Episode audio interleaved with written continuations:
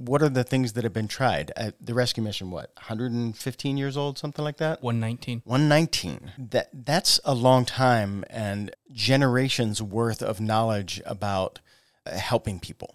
We really want to share that.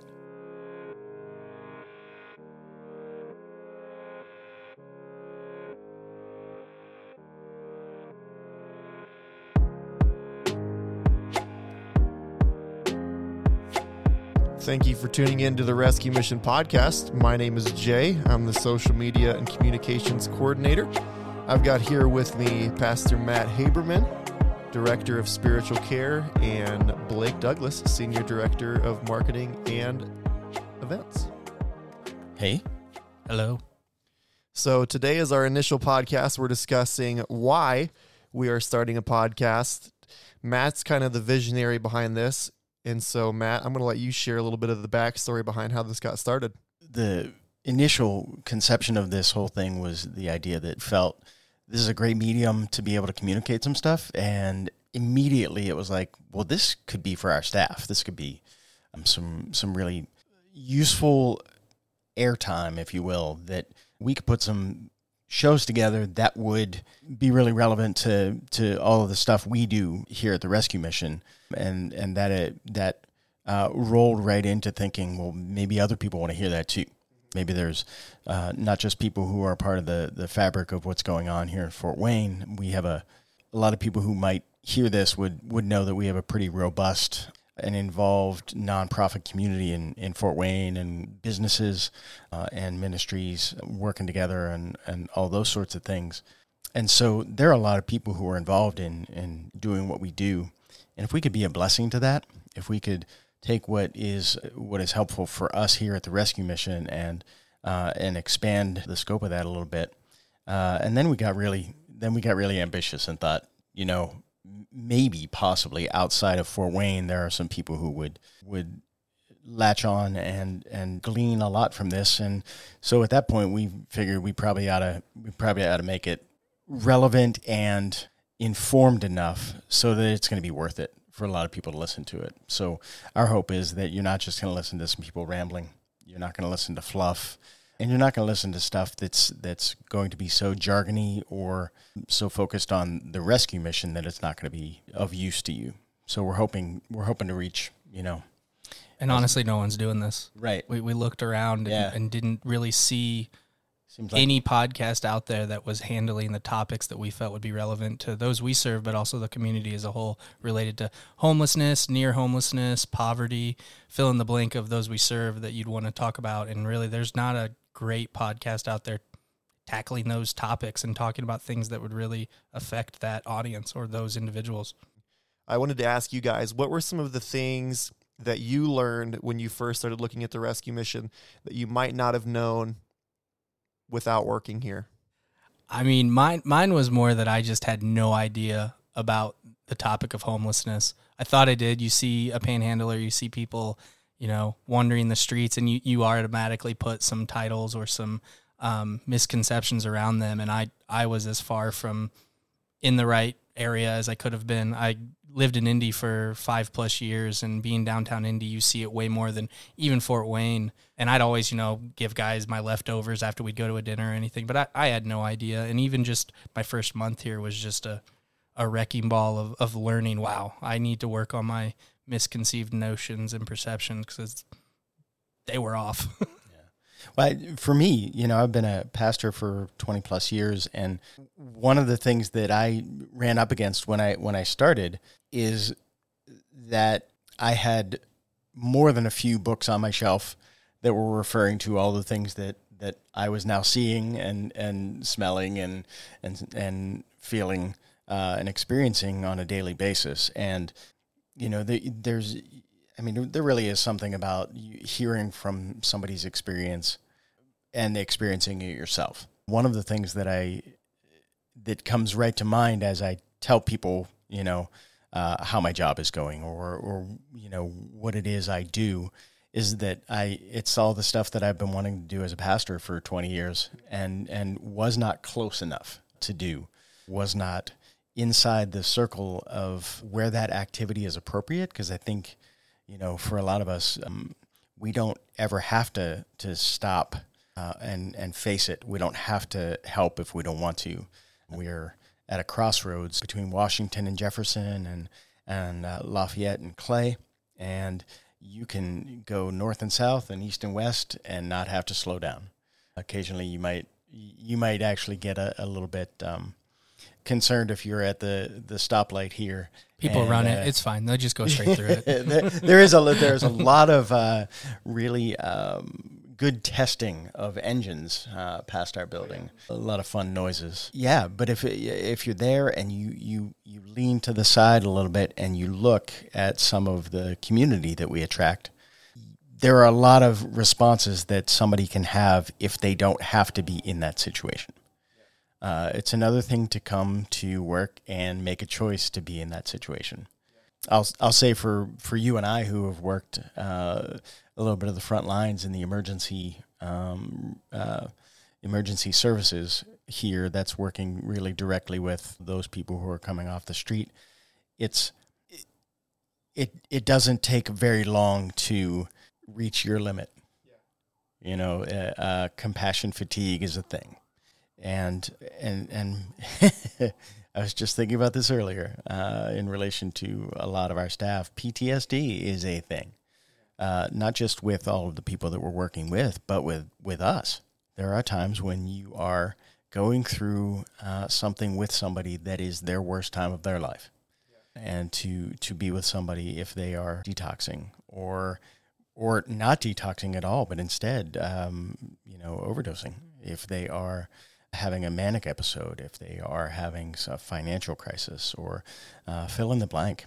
Um, all of these things are things that we're working with every day, and it's really easy to to continue to show up every day and go to your station, go to your desk, do the task that's in front of you, and and not ever really process what's going on around you. Well, and isn't there sometimes some shame around if you're feeling fatigued or you're feeling burnt out, the audacity for you to feel that when the people that are coming in, you know, only have the clothes on their back. So for you to feel this burnt out feeling when you get to go home to a, a family and a house and, and food on the table, at times it's kind of this um, giving yourself the permission to feel that because we're all human and we all go through those emotions. And I think that was something that I was kind of in the back seat for. I saw it happen to other individuals here.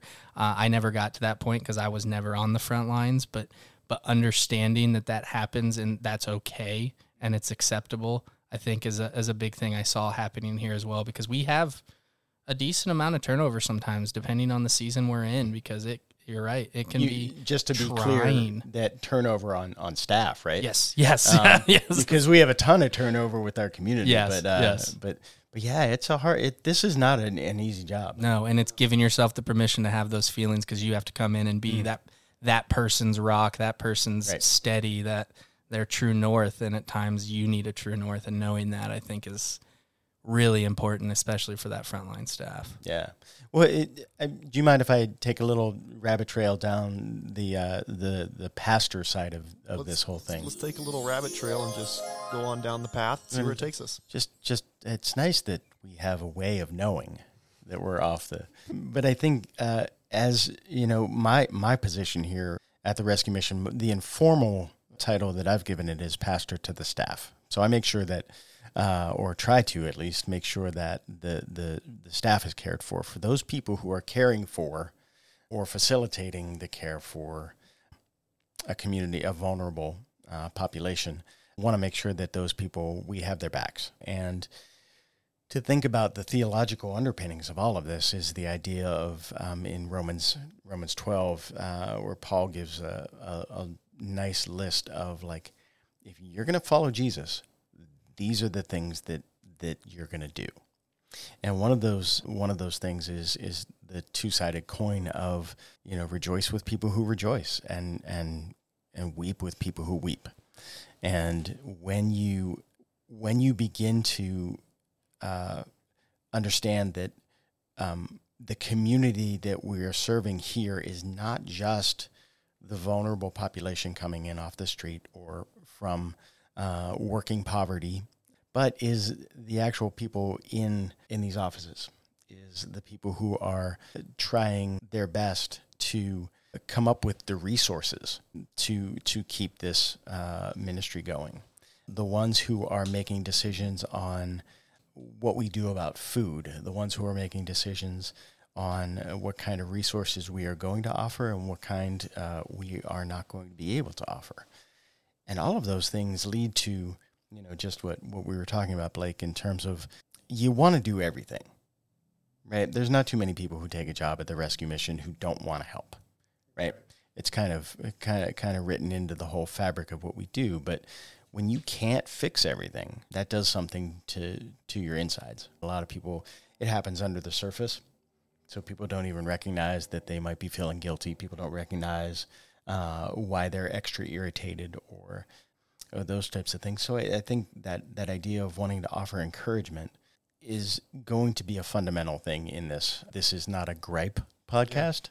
Yeah, for sure. this is not a complaint about the other people uh, across the, the way and what they are not doing. Mm-hmm. But there are there are so many different stories here on a given day if you pause and think about it from the person sitting behind the front desk to the person working on the fourth floor to the guys that are coming off the streets. I, I told a lot of people when they would ask me what it was like to work on the front lines, like you, most of the people that you're meeting are having the worst day of their life. Like you are meeting somebody on the worst day of their life and and they're looking to you for hope, for dignity, sometimes for encouragement, sometimes just because they need a place to sleep. But one thing that we wanted to share in this podcast of just of to open to open eyes and bring awareness to what it is like to actually be at the rescue mission.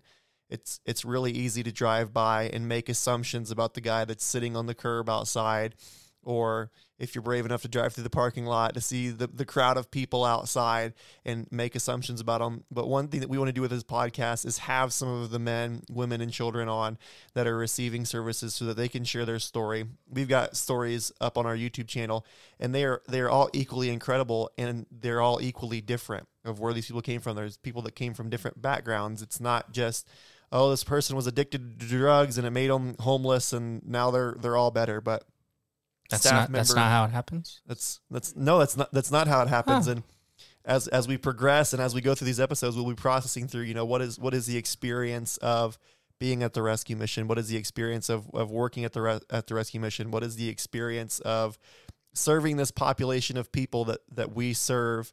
Because we want to bring awareness and knowledge of what it's like. And, and we really think it, as we talk about these things, it'll impact people more than we think. One episode that we've got on the docket is how do you help panhandlers? Like, am I supposed to give this guy money? Am I supposed to give him food? Like, what am I supposed to do? And so that's that's one thing we're going to talk about. We really want to make this a resource.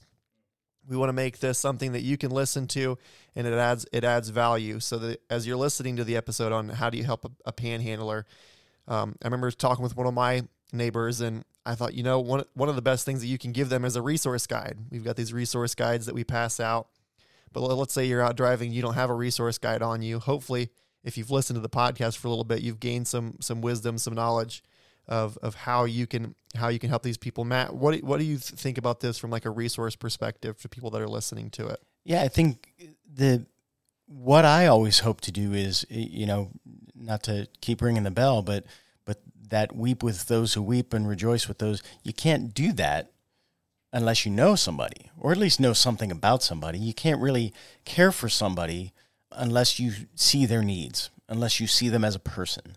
And it's so easy to be a billboard culture. It's so easy to be um, the bumper sticker slogans, and you know uh, the we have a a, a four week uh, sermon series on loving the poor, and then when you're done with that, you move right on to how to be a healthy dad and mom. And you forget about it, right? And I think one of the things that we would really like to do is is like to show how important we think actual people are rather than a demographic or or um, treating people as a need right it's really easy to see and you're not even talking about that homeless person you're not even talking about um, you know, the poor in our city, you're talking about Joe or or Eileen or Chris or whomever. Uh, you're talking about the guy that that you may have sat down with at dinner. You're talking about the guy who you just talked about um, life with. Uh, Our you, culture does everything we can to mm. dehumanize people. Yeah, and and really, I think that's where, for me, too, homelessness was when I started working here was something that yeah, you don't think of it as the individual, you think of it as a whole, and knowing that person is someone's son or possibly someone's father or grandfather or fill in the blank like it, it's easy to just kind of put up your wall because of the way society trains your mind to just forget things and ignore things and and focus on different things. I think for me this podcast is a chance to talk about topics even yeah the panhandling thing. No one has probably ever done a podcast that's like here are three things you can do for a panhandler that doesn't mean people aren't interested in that or they wouldn't like the knowledge. They've just never cared enough to actually ask the question. So by by posing it out there and giving them that information, I think it's a tool and a resource that will allow those in the community to feel more empowered to approach these individuals that maybe previously to them were unapproachable or there was a stigma or fear there to approach them because of these preconceived notions. Well, and and and on top of that too, it's it's not just us you know, asking the question and saying, what do we think about this? Um, this is something that we do to, we try to be informed about this, right? We're, when, when we do come to work, we're trying to figure out, well, really appropriately, what is, what is the way that Jesus would have done this? What is the way that Jesus did do this? Does it say something about how we should do it? How does that translate? And and what are the what are the things that have been tried? At the rescue mission what 115 years old something like that? 119 119 that that's a long time and generations worth of knowledge about uh, helping people. And we want to we really want to share that. And i think one of the things at least in in thinking about the podcast initially was um, we need to have a lot of these stories told right? We have a, a just a, a, wide dearth of uh, dearth. Dearth. That's, yeah. a word. Get Matt's word of the day corner. we we have this uh, depth of of knowledge of experience. I'm thinking of three or four people on staff right now who have been here for a while. That we want to, we really want to pick their brains and their hearts and their souls to say, what have you seen? What are the hard things? What what did, what did you try and fall on your face? And then and then what do you want to try now? And and um, and how are we going after people? So it's not just it's not just a matter of um, encouraging our people, but it's also a matter of like let's let's leverage the the experience and and the the legacy and the generational knowledge that we have uh, and pass that on. I think it's back to awareness. I think a big thing we've struggled with, especially since I've been here uh, doing the marketing with the mission, is just people being aware of everything we're doing, from the programs we're offering to the, resources that are available to those we serve. Um, and a big thing, it's actually a stat here that Jay had pulled up that last year the rescue mission served 1,787 residential overnight guests and 257,000 meals. That that just is a number that is a little staggering to me when you think of hundreds of thousands of meals being given out and to these individuals. And each of those meals kind of like what you were saying went to a person went to a, a, it's easy to see big numbers like that and forget that well one of those meals could have changed someone's life. We always say you know hope begins with a meal here. Mm-hmm. and so that's 257,000 opportunities for hope in my mind. And and just thinking of it in that perspective has always helped me realize like wow there's there's a lot here that we could if our community knew or if they understood or if we just did a better job of bringing them alongside us they would they would definitely get behind us. That's that's what i foresee this podcast as that that resource that really fills that gap that so many people just it's not a lack of desire. It's maybe just they didn't know. Now that they do they're going to act upon it we are excited. We're excited for the conversations we're going to have, for the content that's going to come out of this, for the insight we'll get from guests. We just want to give another thank you to Sweetwater for sponsoring this podcast and for those that have tuned in to this demo and given us a listen. We appreciate your time. This has been the Rescue Mission Podcast.